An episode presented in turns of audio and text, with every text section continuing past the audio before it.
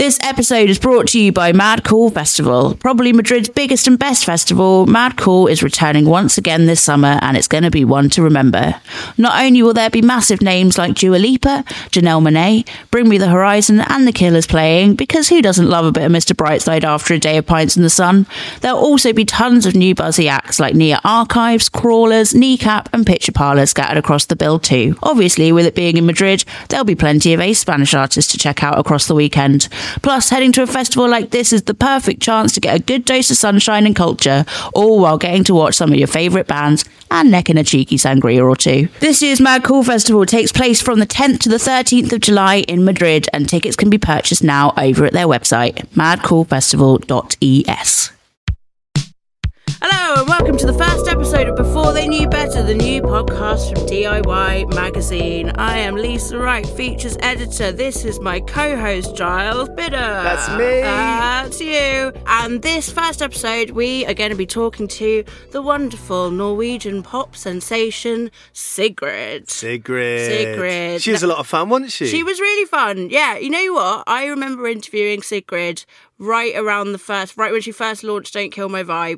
Feel like she was quite a, a shy interviewee, and now she's laugh a minute. Her stories are ace. Which is handy because on each episode of this podcast, we'll be asking people to bring in one photo, a song choice, and an object of whatever form they wish for it to take, which will lead to hilarious stories about their teenage years. And I feel like Sigrid really did. She got the brief. She pulled out of the bag. Yeah, she nailed it. She, uh, what did the kids say? She understood the memo. Yeah, she we, we felt seen. Yes, we did. And all of these other things that make us sound like cool, young hepcats. It was a movie. uh, you'll already be able to see the photo, which I think is, you know, in itself. I mean, that should be a press shot, surely. Mm-hmm, mm-hmm. I don't know why she's going around looking like a cool, glamorous pop lady when she could be bringing back the sad witch costume. DIY front page next time. Yeah, exactly. She's going to be on the cover of every Halloween issue forevermore. Um, we learned a lot about Sims. We did. Uh, she sung in Simlish, which I wasn't even aware of was a language. She's a big cat lover. Big cat lover. People like turning her into cats, which is maybe a sort of unexpected perk of the pop world. Mm-hmm. Um, but there were so many things that we learned about Sigrid. The main one being, I think, that she's just bloody lovely and really funny to talk to. we found a new mate, didn't we? We found a new mate, exactly. Yeah, we love Sigrid, and she is an absolute delight to be bringing to the first episode of this podcast. So, without further ado, welcome to the first episode of Before They Knew Better with Sigrid.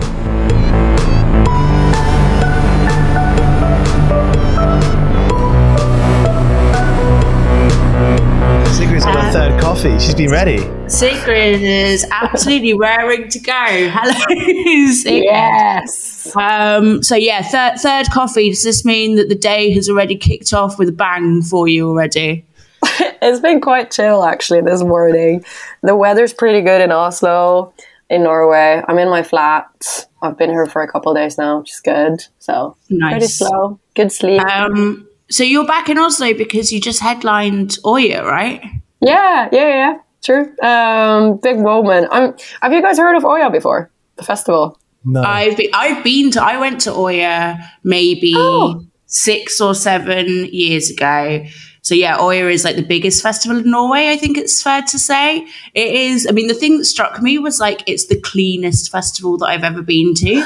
Like I grew up going to like Reading and Leeds, which is essentially just like a bin on fire with loads of kids wandering around, and Oya was like just lovely.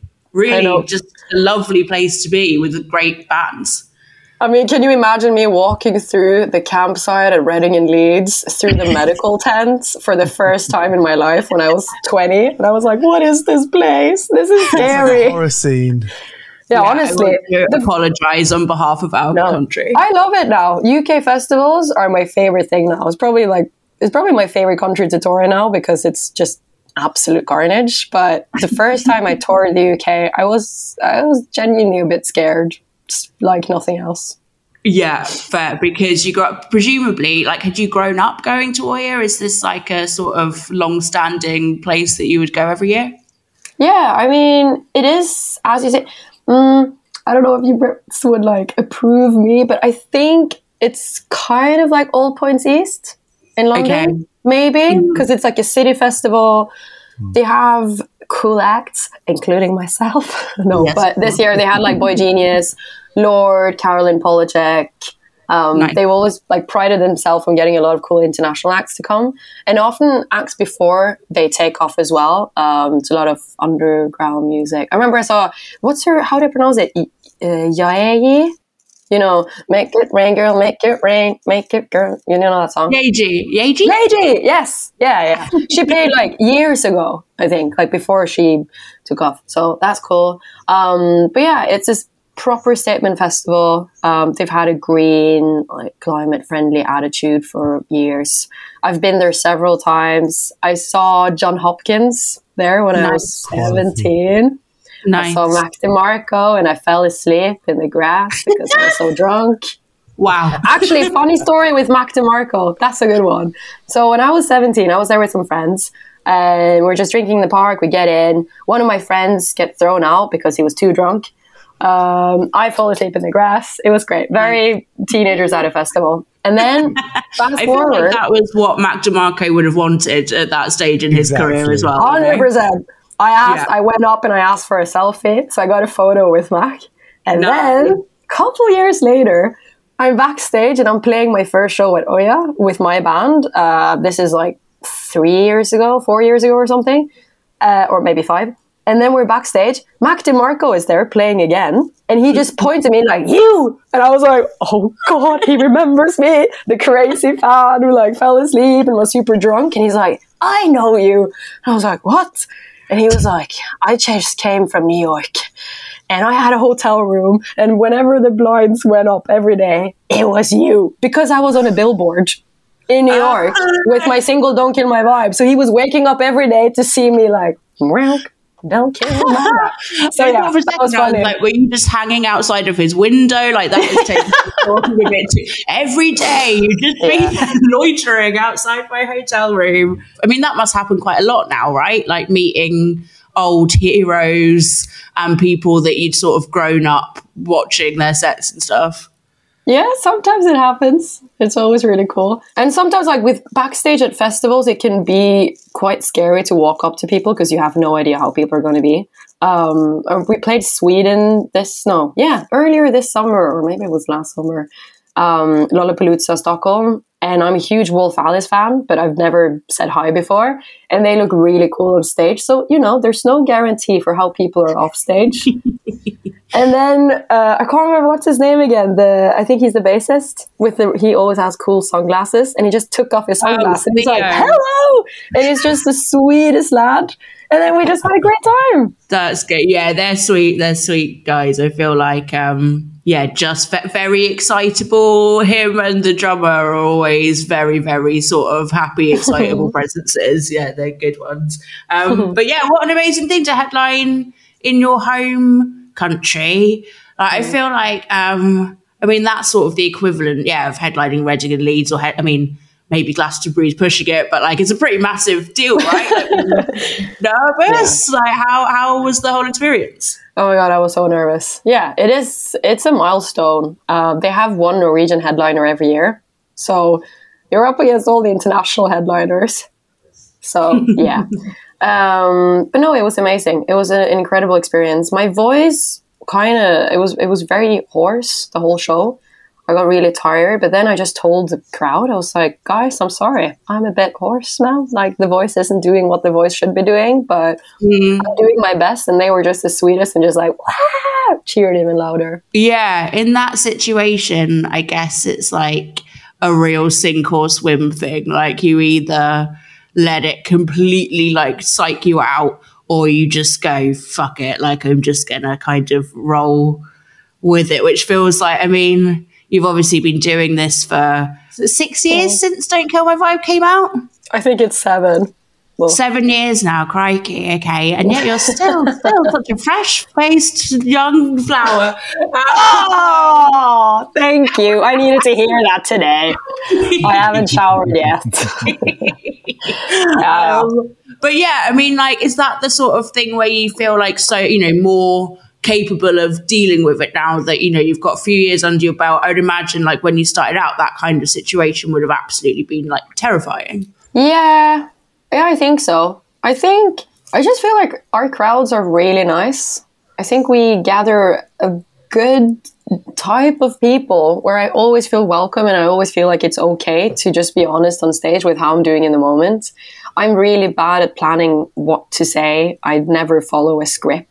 Like, of course, you know, sometimes you'll say kind of the same things, but it's not really choreographed. Um, Yeah. But I feel like the crowd is always going to be okay with it. Like, my tour manager was freaking out behind the stage because they will cut the power. They say they, they do cut the power at 11 p.m. because it's a festival in the middle of the city, in the middle of Oslo, and the neighbors are going to flip out if you know it goes past 11 and we finished strangers like 10.59 or something and it wasn't planned but it was just serendipity it just happened so yeah um, I feel like in terms of like saying, you know, the, what you think might be the wrong thing or, or voice being hoarse or they're there to back you. You know, your fans are there to have a good time. You know, people want to support you. People want to, they have your, they got your back, you know?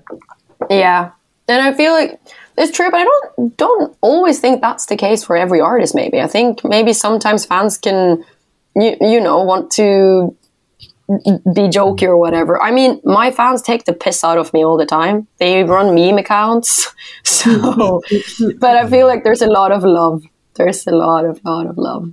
I feel like that comes from, like, I follow a few people like Oh Wonder, who's that, who's mm. that duo, and they're, they're so great. And, uh, she when she posts on their account, all the captions are just so brilliantly approachable, and her voice is so like radiating from their socials. And I think you've got a similar thing going on where you're so you know you, you, you scroll through your socials and you're like, okay, this person's my friend. You know, you're an approachable person. I think it starts from that. Thank you. I'll tell my socials team that. that my socials are good. Yay. Oh my god, it's all a lie. It's all, it's all generated by the Oh How no, does as it like it's we always talk of like show personality.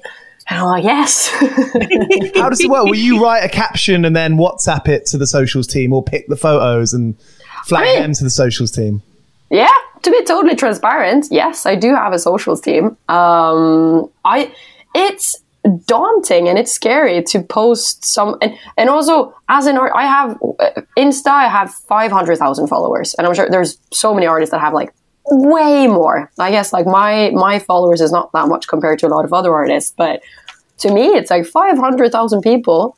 I come from a country with 5 million. I mean, Oh wow. Yeah, that's like ten percent of the whole country.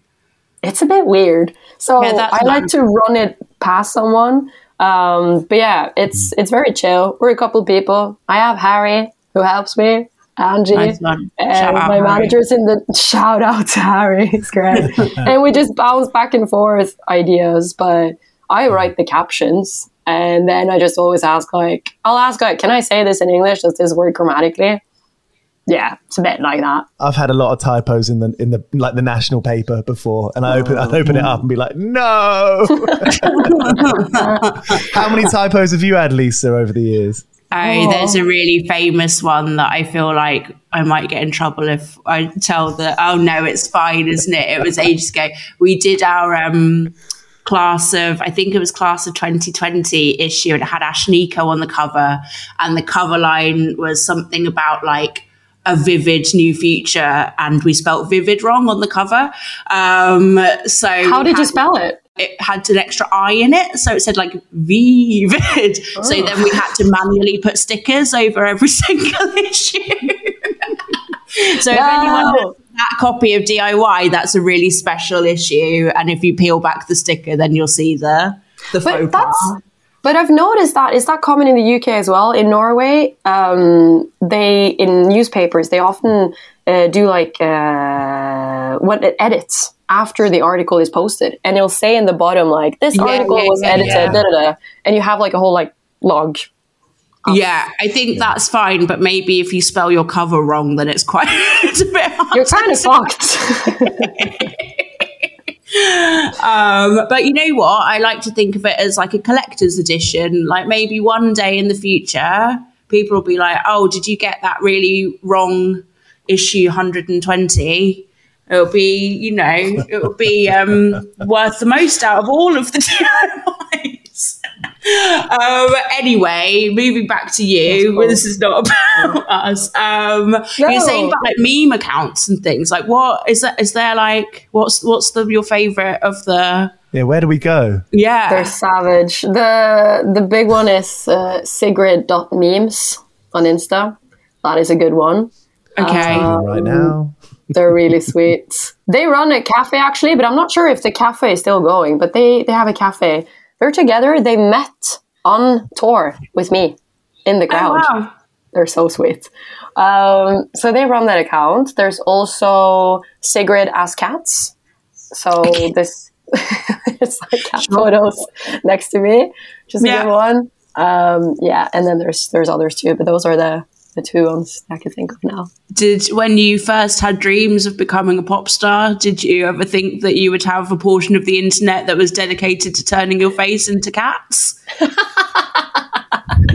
but it is a dream. It's great. Yeah. I'm a proper cat person, so great. I can't have a cat myself, because I'm traveling so much, but I can have okay. a meme account that turns me into yeah. a cat. If you can't have a cat, why not be a cat? When this uh, podcast goes out, I would imagine there might be more music that's come, but recently you have just put out the first, I'm going to guess it's the first single from what might be a new album, potentially.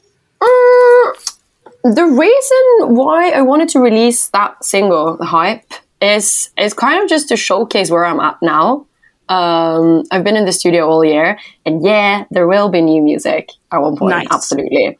Uh, nice. So I am writing and plotting, but yeah, this is the first. Uh, it's quite open still, but I'm really proud of it. I love that song. I think it's one of my favorites I've ever done. Yeah, it's an absolute banger and also i really like um, how sort of self-referential and sort of you know mm the premise of the song seems to be very much kind of like addressing your own worries about, you know, having this like the start of your career obviously went amazingly. You won loads of awards, like the first track went massive. And, you know, how, how do you live up to these bars and expectations that you sort of set for yourself, which I think is quite a sort of vulnerable thing to to write a song about and to address and then to sort of you know sing out on stage to a bunch of people. Like what what did you kind of was it like a cathartic thing trying to sort of address these things head on or or how did it kind of go for you? Yeah i mean good points. Um i've been nervous of releasing it because you don't want it because you don't want people to think that like i've lost confidence in myself which i haven't yeah. But it's just being honest about those moments where I do have a big lack of confidence. And I think the interesting, uh, or, and I've been worried about like if it is like relatable enough, but then I think, yeah, of course, like this hype in my uh, job is of course a bit weird because it's a public job and whatever, I'm an artist. Mm. But I think it is something that I would have felt anyways, no matter what I was doing. I think mm-hmm. we can all have those moments where we're like, oh, am I good enough yeah. for this job? Like, are they going to find out if I'm really good enough? Or you show a glossy version of yourself on your social media profiles. Obviously, we all do. I scroll yeah. through my Insta and I get sweaty. If like I can't even relate to a lot of it. Like that's great mm. snapshots of my life. It doesn't show all the days where I'm just really tired and stressed and overworked. Mm-hmm. Um, but it's a song that needed to like mature a bit with me uh, to find the right language to explain how it's felt. Also because like yeah, I think I've been pretty. Uh, I've I've gotten a lot of praise throughout my career, so I don't want to mm-hmm. um, complain about it. But it's also something with like I got a lot of praise for the potential, the potential of where right. I could go. Yeah, um, it's not like I'm not massive, massive, I'm really, really proud of every step of my career, and I'm really happy that I can still uh, go about in my daily life, and it's not madness. Like I still have a normal life in many ways, but it's something with like I think it's in in this industry. There's always a new goal. Like you're never done. You can never pat yourself mm. on the mm. shoulder and be like, okay, that's it. It's always the next one. You're there in your biggest moment so far. And I've been on stage, been like, all right, what's the next one then? Where do I go from this? It's always that's it's always like a moving target, um, which can be tiring. And I think you need to be up for that. And actually, I heard I can't remember who said that. Either a friend or I saw it in a newspaper or I saw it on TikTok. But someone said that being in the pop industry is n- not always about talent and that n- nothing to do with my talent or whatever, just in general. It's often about who is up for the longest run. Who Yeah. who has like who is up for the fucking struggle and the the keep going whenever it doesn't go your way just keep going keep going keep going endurance Yeah. um it's probably yeah for the whole music industry i don't know yeah. being vulnerable is such a powerful thing. Because Yeah. if you if you're in a position like, i don't know that maybe this is like a bad analogy king of the bad analogies but it's like when you're like when you're uh, when you're not worried to like lose in like a football game or a cricket game or a sports game. There's a lot of strength that because then you, you see it like you stop being so like crabby and like kind of like and you kind of go a bit more fluid and you can just play your game. I, I feel like that that's the same with music because you can just not be afraid. And that's a very people feel that you know we've got that weird uh, like primal sense when someone's not afraid and that's fucking powerful. The jeans and t-shirt thing that's a big part of it you know it feels weird to say out loud but it's it's just a very cool thing to see someone play that kind of music to so many people in jeans and t-shirt and just see you being comfortable who you are. I mean i've been told that i don't look like the music i make which it, it's weird. I don't know. It, it's been it probably the whole t-shirt jeans thing has been a self-defense mechanism probably uh, when i got thrown into this willingly of course. I've i wanted to. No one's forced me to do anything.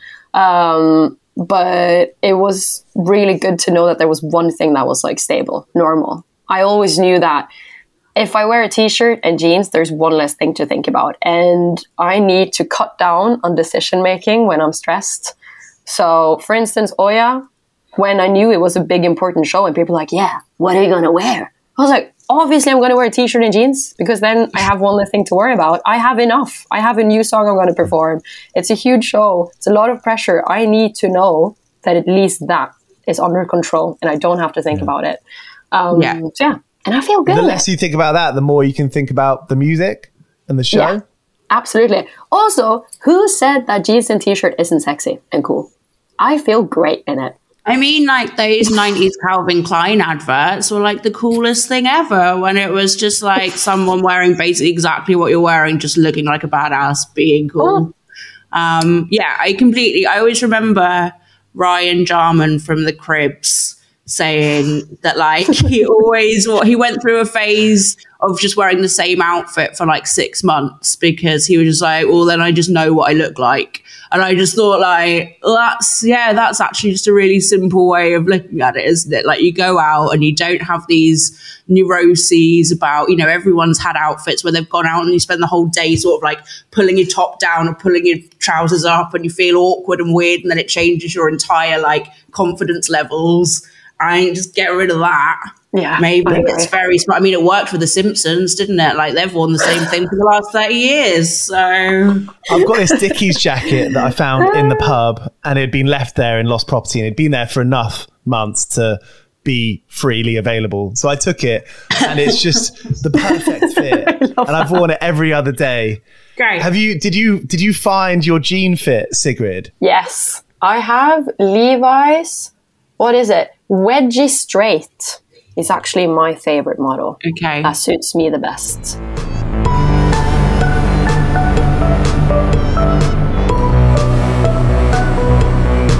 So we've asked you, Sigrid, to bring in three items from your youth and adolescence and all of that sort of time.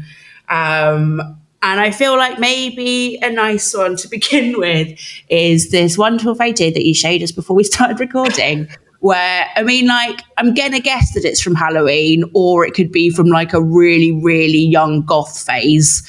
Um, but tell us a bit about this picture. Yes. It's an incredible photo. Thank you. It's one of my favorites too. I'll show it again. It's a good one. So this is me aged, I want to say eight or nine. Um, my hair is very scruffy. What is it look when it's like, um, it's like just- a mad witch. yeah. I am trying to dress as a corpse.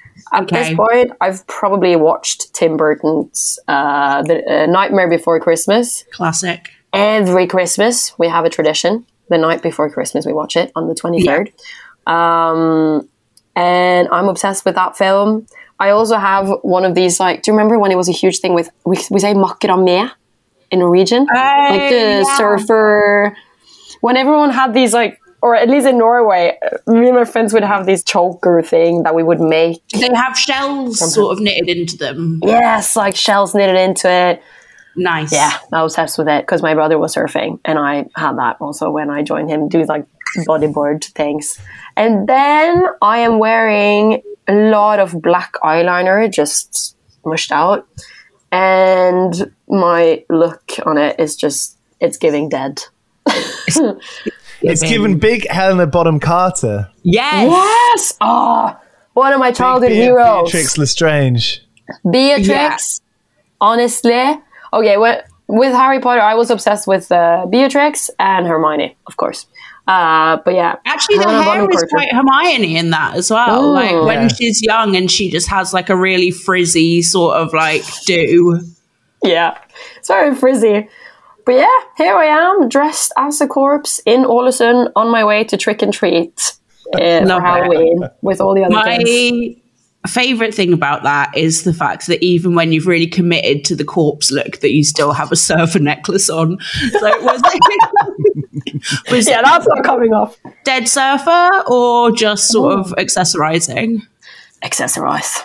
Also, because logistically I couldn't take it off, I would have to cut it off. It was Oh, of- it was like a permanent, like a sort of friendship bracelet, but like round your neck. yeah, I had that for probably a year, and I would, you know, shower with it. Probably got a lot of shampoo in it. Ugh. It probably smelled a bit. Um, but yeah, corpses smell. So yeah, What were you like as a teenager? Were you quite outgoing? Did you have your your tight crew?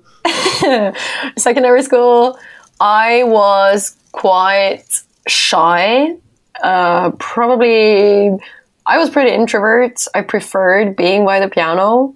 Um, I had friends. I just, I don't know. Secondary school is quite intense.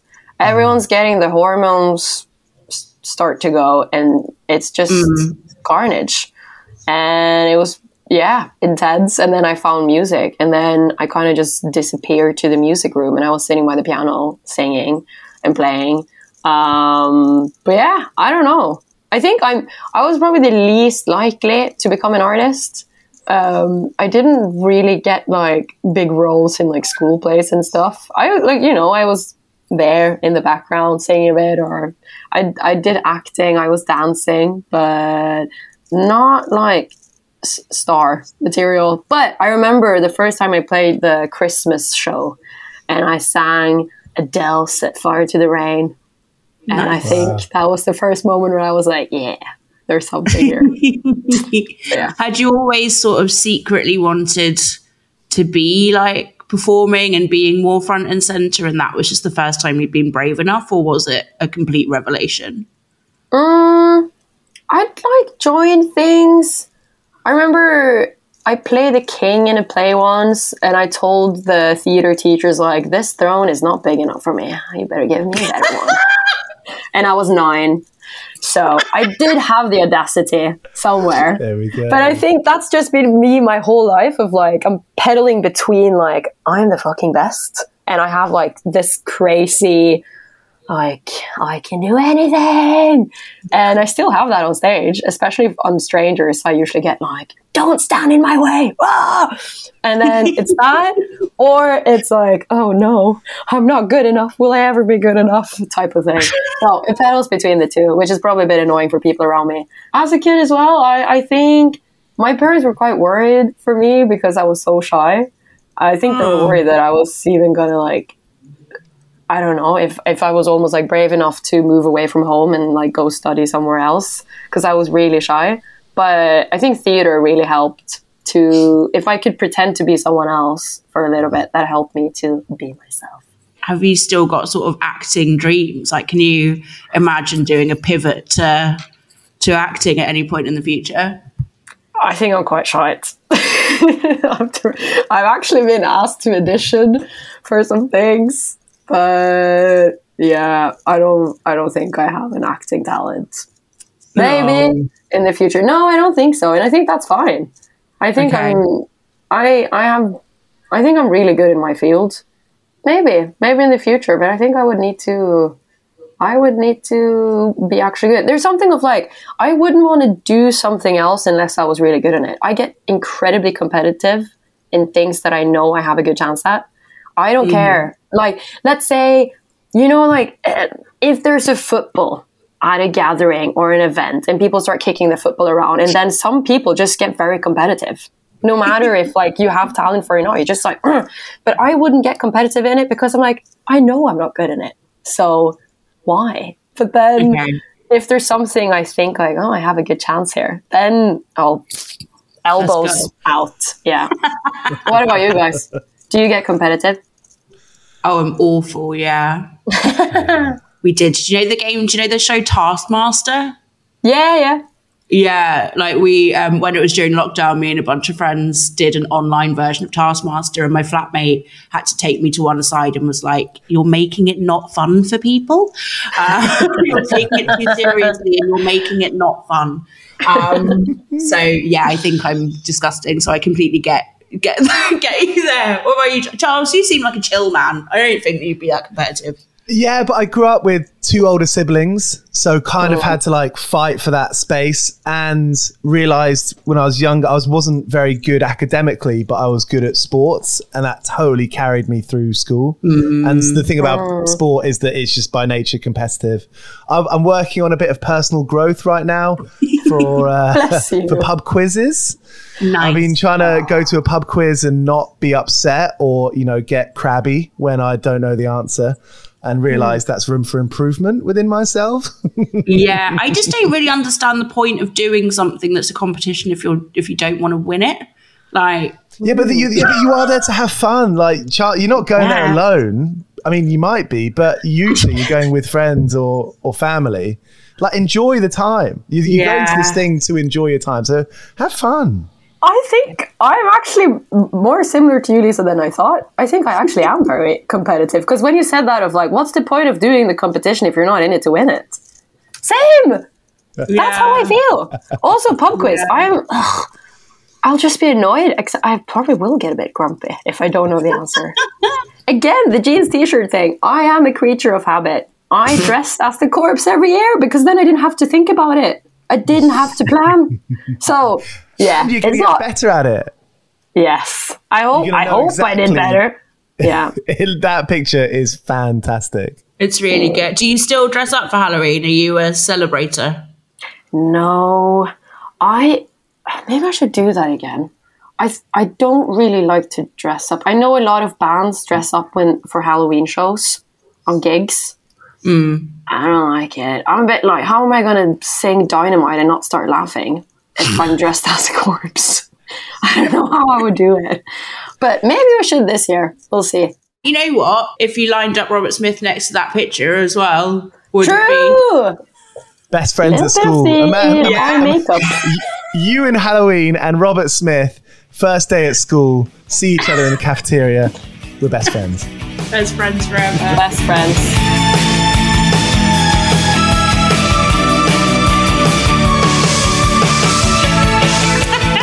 I mean, the reason for that song choice was I found uh, the greatest hits, The Cure album back home. I probably my dad or my brother that bought it, and I found it, and I fell in love with it. And also, I uh, I'm not really good at listening to albums. There's not that many albums I will listen to from start to finish. I love the hits. I just Okay. yeah, the catchy. I'll listen to any genre, any band, any artist as long as it's catchy. And I'm really glad that I found the greatest hits album of The Cure because I just got the best out of the best, and it was great. One of my favorite songs on that album was "Love Cats." It's Yeah. just so quirky. It reminds me. It's in the same for for me. It's like a bit the same thing as. Uh, do you know "Hello, Mr. Zebra" from Tori Amos? From I No, think it's right, no. It's one of her albums, but it's like a children's track or something. But same with Love Cats, it's just super quirky and fun. Um, but I chose for this podcast, I chose uh, Just Like Heaven because one of the best songs ever. Love it. But yeah, there was always a lot of music floating around at home. None of my parents are musicians. Uh, my dad plays guitar, and he sings.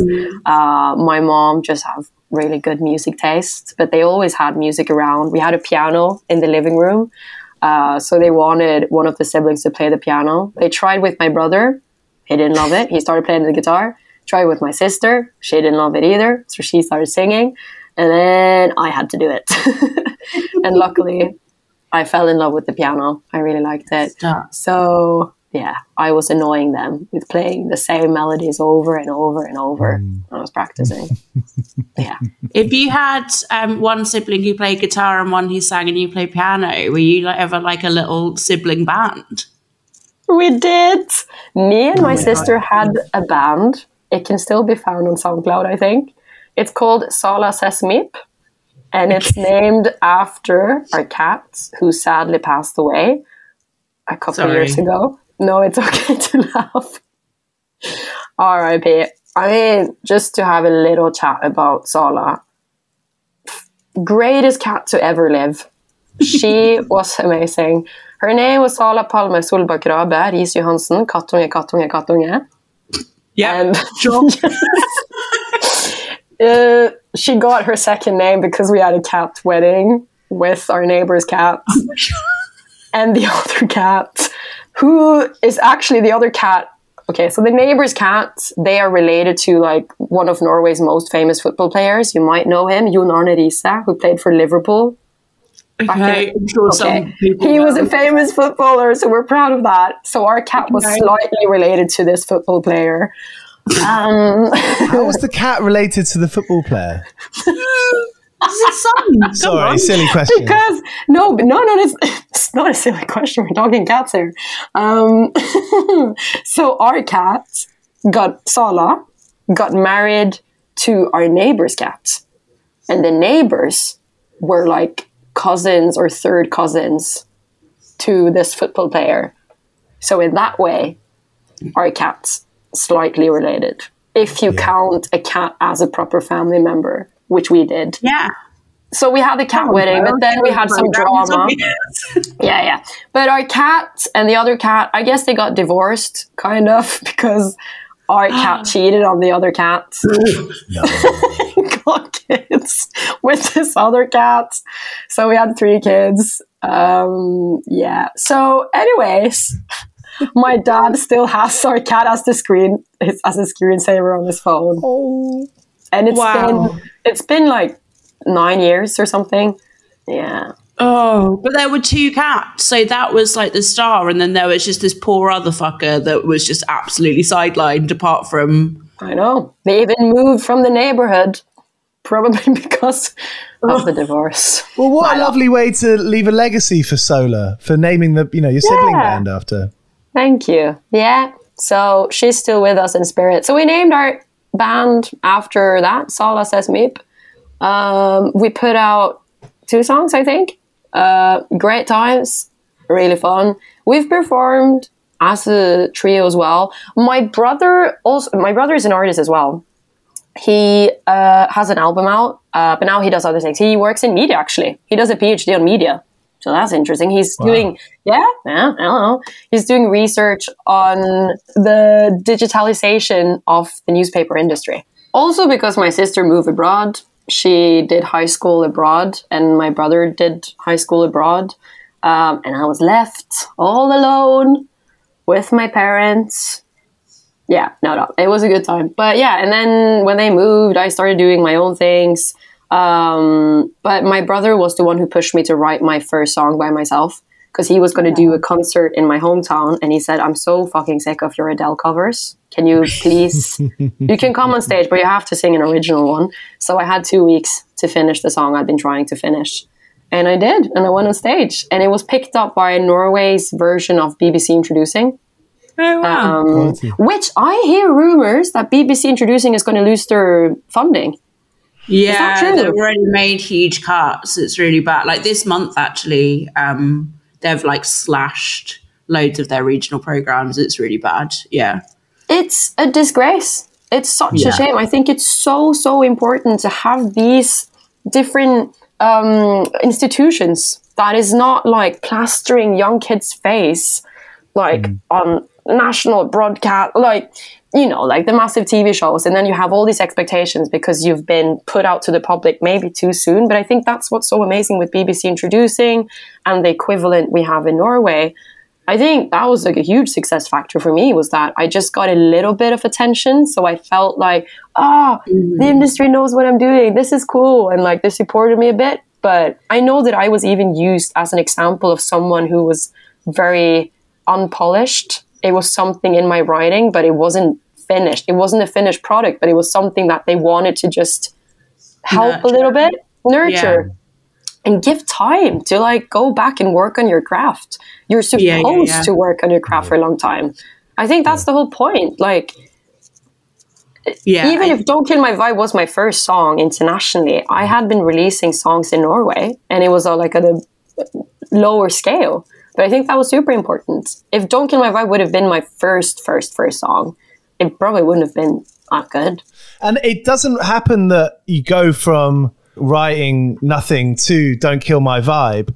You like you just said, you, you like you needed those songs before. Those were the huge kind of like mini explosions to think like, yeah, like positive affirmations. Like other people like it. I'm going to carry on doing this. I'm going to keep on working at it. Like music comes from good music comes from work and practice and believing in yourself.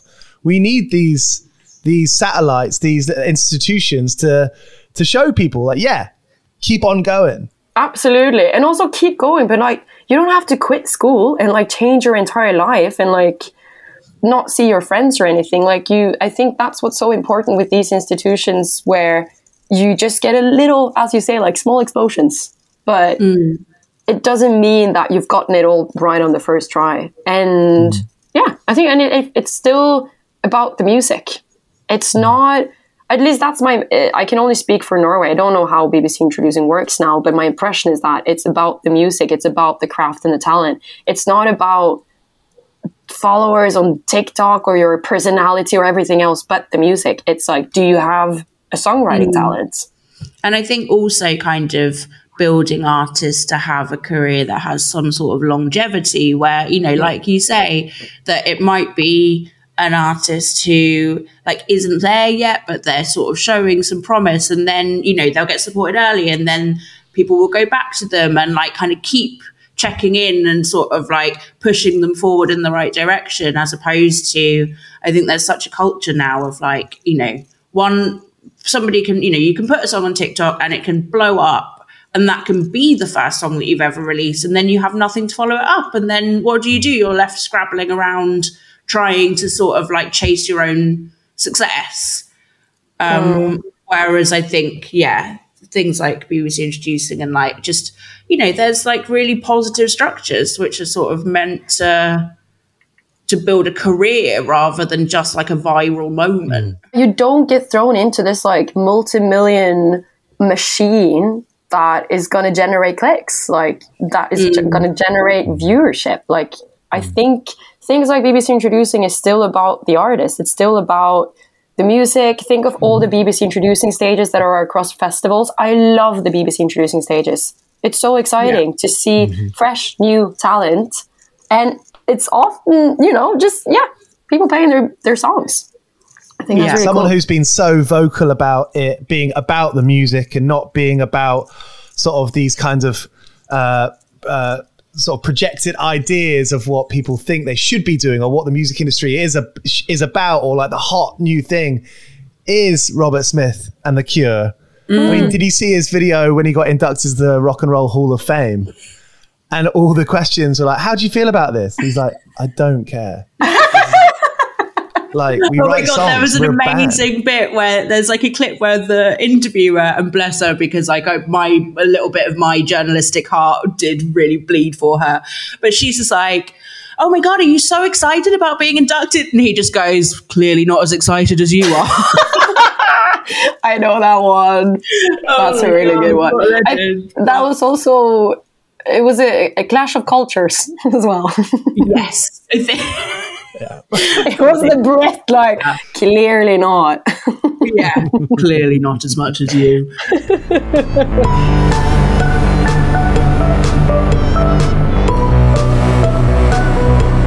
So The Sims, tell us about your. I mean, I feel like The Sims was a large part of a lot of people's childhood lives. What was your? What was? Did you have? I actually never played it. So t- tell me, what were? Did you have like you built? You built a family. You built a whole town. I I feel like I specialized in building really ugly houses. I had no sense of architecture or taste or style. Um, yeah, they were pretty ugly. But yeah, I love building houses and I would make like disco floors and stuff. Um, and then my sister was focusing on living the life, and then I would sit next to her and watch her play. But the older I grew, the more I got into playing lives as well. I still play Sims. I think touring got me back into Sims because you have a lot of time off on tour, and I instead of because you can do a lot in Sims now. You can have a farm. You can be a witch. You can be a wizard.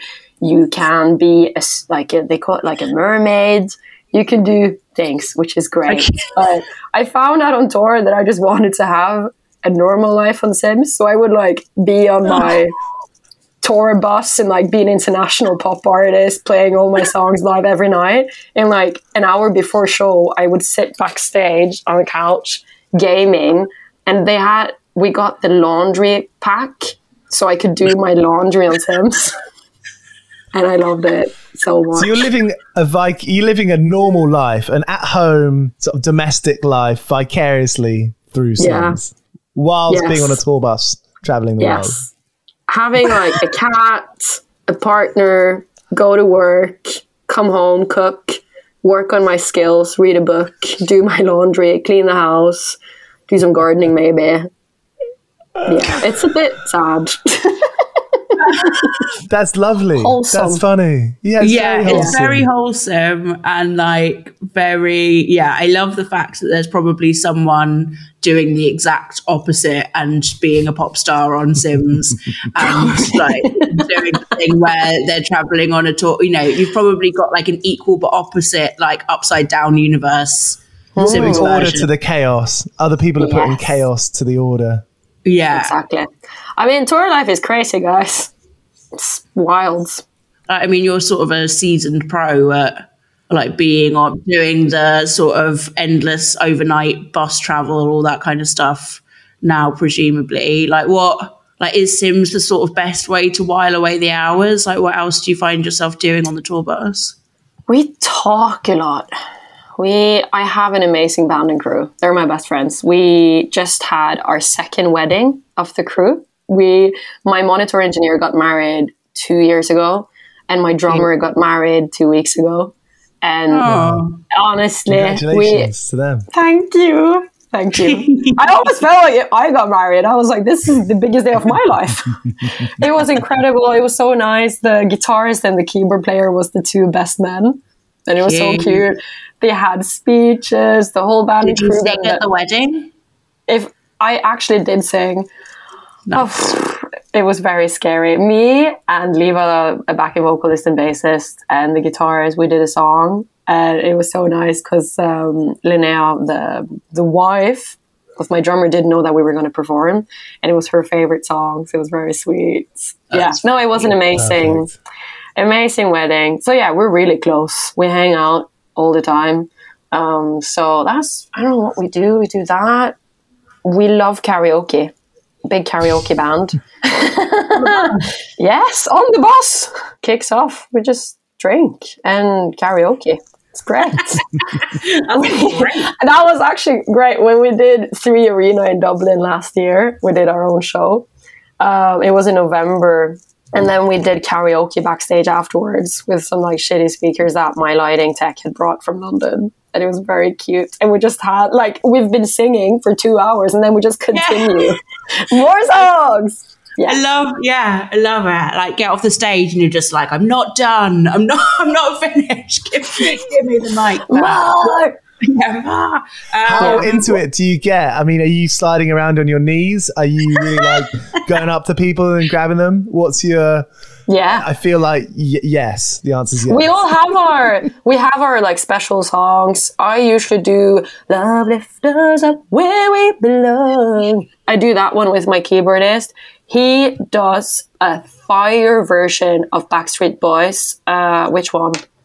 Uh, I can't remember which one, but he has this one song, and he he is the best. He's really sweet, but I feel like he's a very nice guy. But when he does karaoke, it's like it's a different it's karaoke peter that comes out and it's a different he takes over the whole thing one time we did karaoke in san francisco and there was someone actually running the karaoke night but he just grabbed the bike and he was like it's my time now and then Yeah. he just ran karaoke night did introductions for everyone who was going on stage singing did his own songs cheering people on yeah it was great Can you do karaoke on Sims? oh my god. yes yeah you can but it's not as can. good I do have uh, my I have a Simlish version of uh, "Don't Kill My Vibe." How does that God, work? What? Mic drop. Yes. So a couple of years ago, I said to my management, my biggest dream is to have a song in The Sims, and they were like, "Okay, I mean, we can see what we can do." They reached out to EA Games, and they asked, "Yeah, if for sure, do you want to do a version?" So I went to the studio. Uh, e, someone at EA Games or at Sims had made had like made a translation of my song "Don't Kill My Vibe" to Simlish. So I did and reco- I recorded a version of Don't Kill My Vibe in Simlish, and it, it's in the game. It was on the trailer for Sims 4 Family package. Sorry, Simlish. Yeah, I'm gonna need more more information on that.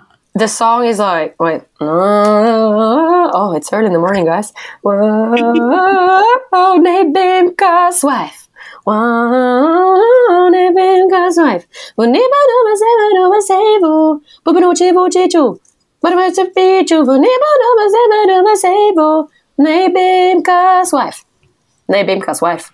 I think the song is called. Thank you. So is that a, so it's a made up Sims language? Yeah, but I think the words mean things, but I haven't asked. I was so, So they, honored. oh, they just gave you the translation, so they could have basically. Said whatever. that, that that wasn't Norwegian. What? Sorry. that was Simlish. That was Simlish. You thought that was Norwegian? No, no, no, no, no. I'm just double checking. I'm asking. all right? Nei, hvis jeg snakker norsk Dette her er norsk. Nå snakker jeg norsk. That was a bit of Norwegian. Let me just get my Duolingo. Give me, give me two years. So do people like? Can people speak Simlish? Is it like a full language that like people can learn? Let's see. Let me quickly Google. Is Simlish a real language? Is it? Simlish is a constructed language devised by game designer Will Wright for the Sim series of games developed by Electronic Arts. Du-du-du-du. Yeah, it's real. It cannot be learned in the traditional sense. Okay, there is no oh, there is no structural grammar or syntax. Ah, it's mostly gibberish. Okay, Is it Okay. kind that of was a like bit of a letdown. Is it kind of like Greek, where most people don't? I mean, I I was thinking in the sense that people don't speak Greek, but people do speak English. Greek is in like ancient Greek. Oh right, I was gonna. Like Latin.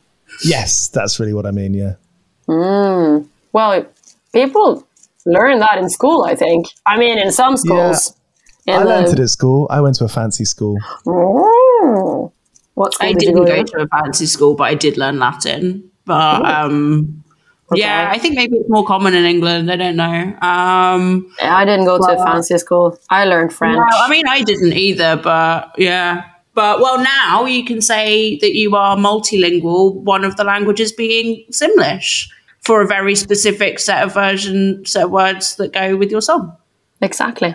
That's a very nice hobby. Sims. s- s- I've, you've really changed my mind on Sims. I really kind of overlooked it. Yeah, it's good. But I've never gamed anything else but Sims. So I feel like I should probably mm. broaden my horizons. So you got karaoke in Sims, you got washing, you got a partner, you got a home.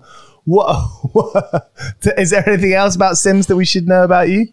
This is so unserious of me. This is what we're here for. We're not here to be serious. That's true. That's great. Does your Sims character look like you? Not really. I'm not trying to make myself. I'm not that creepy. Just a little bit. But I remember in lockdown when I was staying with my, I was living with my parents for months on end. I made an exact replica of our house, of my childhood home. Oh. Yes. That you'd moved out of. No, but I but I moved back again because I was my parents. that you were living in. Yeah, yeah, yeah. My parents still live in that home. Yeah, yeah. So when I was home, I was walking around the house trying to find exactly like where the window is placed. I found art that was exactly like the art we have at home, like paintings and stuff. I would Wow. place like cups where the cups are at home. It was a bit obsessive, but it was amazing. So it, it turned out really good. That's brilliant. Next thing, make an exact replica of my apartment. That's the one. Yes. Or you could um, write some more songs and go and do True. Yeah, yeah. I'm going to the studio again next week.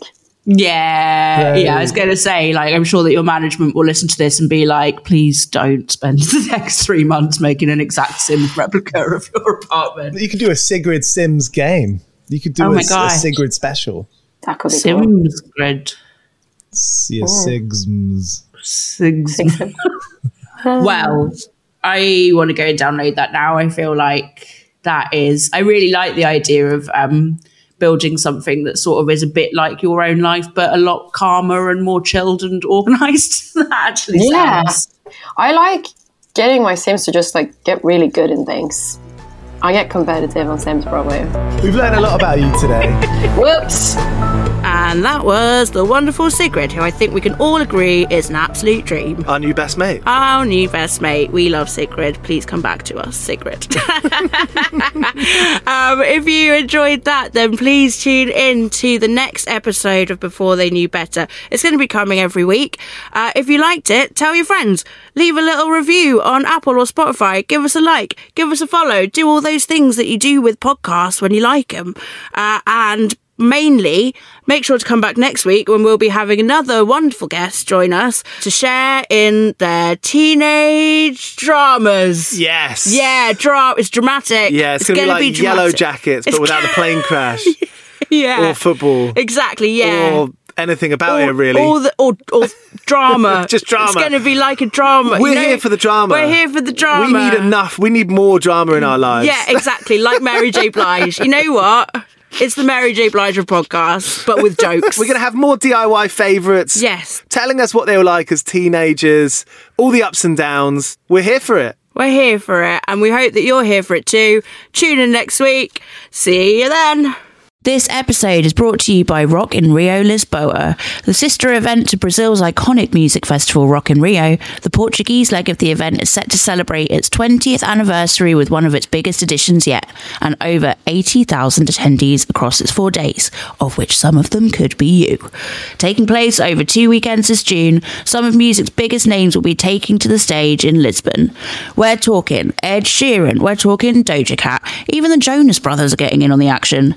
And with each day specially curated by genre, there's literally something for everyone. I went to the town in Rio last year, which is curated by the same people as Rock in Rio, and it was, I'm going to say, one of the wildest festivals I've ever been to. This year's Rock in Rio Lisboa takes place on the 15th, 16th, 21st, and 22nd of June, and tickets can be purchased now via their website, rockinriolisboa.pt.